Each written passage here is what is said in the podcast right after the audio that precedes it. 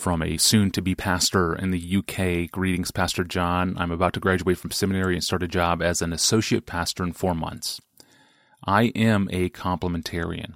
However, from observing local churches in my country, it is discouraging as it appears more and more of them are submitting to egalitarianism simply out of social norms and expectations of church leadership from a secular point of view. With the legalization of gay marriage rights, this move seems even more harmless now to a lot of churches in the West. With that in mind, what do you view the future of male headship in the home and church? Is it now a lost cause, a losing cause, or do you think it will endure? Complementarianism will endure. It is not a lost cause. The reason I think it will endure and is not a lost cause may not be exactly what you think. Let me give you three reasons it will endure that are not the reason I'm going to give. In other words, I think there are a lot of reasons why it won't, but but these these three are the ones you probably thought I would give. So I'm going to give them and then give the one I really want to give. Reason number one why it will endure. It will endure because it is true to God's word. When Paul says in Ephesians 5:22 to 25 that wives take their cues in submission from the church's relation to Christ and husbands take their cues in love from Christ as the head of the church and then he quotes the Old Testament foundational text from Genesis 2:24, a man shall leave his father and mother and hold fast to his wife and the two shall become one flesh. And then in verse 32 he gives the explanation. This mystery is profound, and I'm saying that it refers to Christ and the church.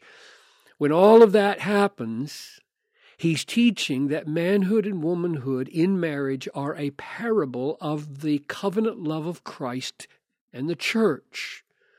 This complementarian role of man and woman in marriage is deep, historical, biblical, beautiful, satisfying, and in harmony with our true nature. Therefore, it will not go away. It is too profound, too integral with both nature and grace, both creation and salvation. That's reason number one, that it won't fade away.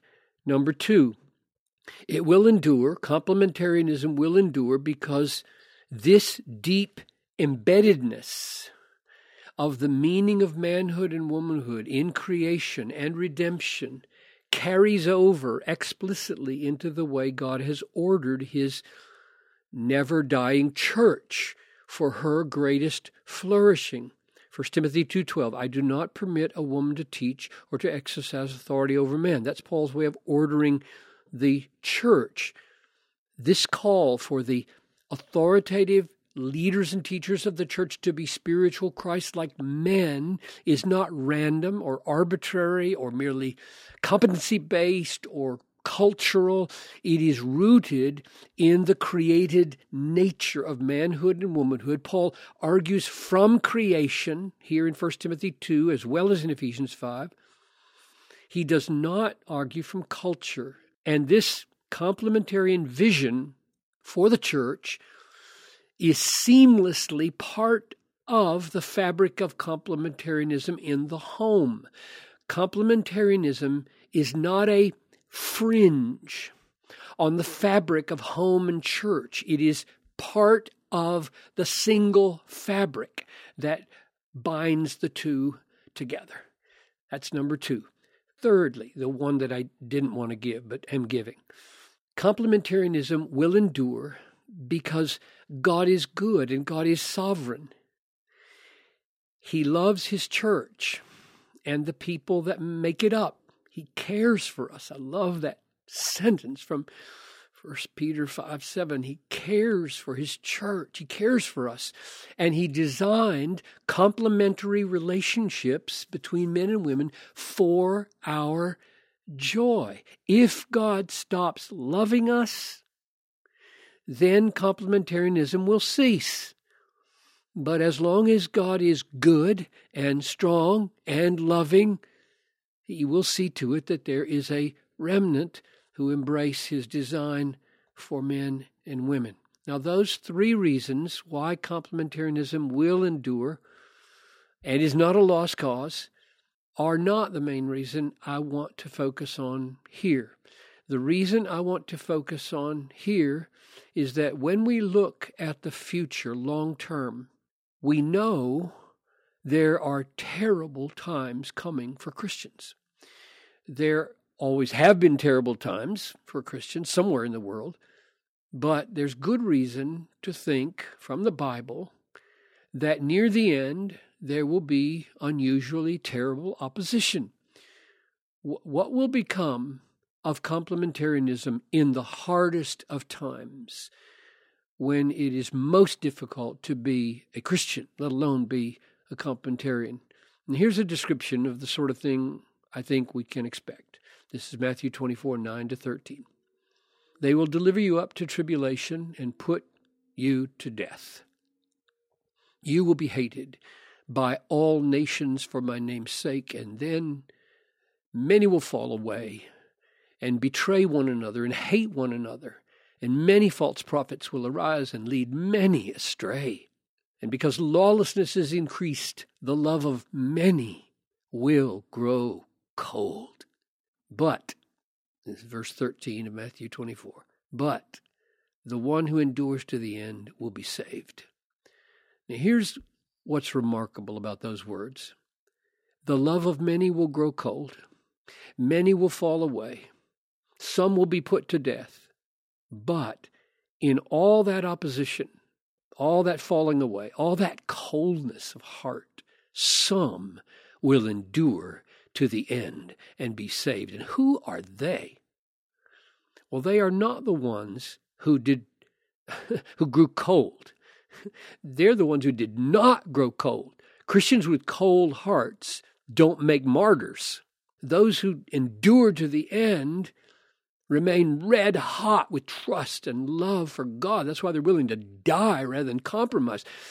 That is why they would suffer rather than stop believing. We read about them in Revelation 12 11 and they have conquered him by the blood of the Lamb and by the word of their testimony, for they love not their lives even unto death, which implies that these amazing Christians who are willing to give their lives rather than compromise their faith will be the kind of Christians who do not surrender the truth of complementarianism under cultural pressure. I'm not saying that only complementarians have the courage to be martyrs. Let's get that distortion out of the way. I'm not saying that. I'm saying that those martyrs are the kind of people who are not blown around like leaves in the wind of changing culture. And therefore, those in that number who see complementarianism as biblical and beautiful and true will be the kind of people who hold fast that truth to the death. So, the reason, among all the other reasons that I mentioned and could mention, that I believe complementarianism will endure, is not a passing fancy, is not going to go away is that no matter how great opposition to Christianity becomes, there will always be a remnant of complementarians willing to die for the truth, and they will be the kind of people who will give their lives rather than conform to a non biblical culture. Yeah, sobering. Thank you, Pastor John. We have a lot of resources online about complementarity and male headship in marriage and in the church, and you can find those 24 7 online at desiringgod.org. And uh, we appreciate you listening to the podcast as always. You can find our audio feeds, you can browse and search all of our past episodes, and you can send us questions of your own all online at desiringgod.org forward slash ask Pastor John. Well, Proverbs 31 seems to tell us that we should give alcohol to those who are bitter. So, does the Bible commend alcohol to help medicate the depressed? That's the next question on the docket for Friday. I'm your host, Tony Reinke, and we will see you then.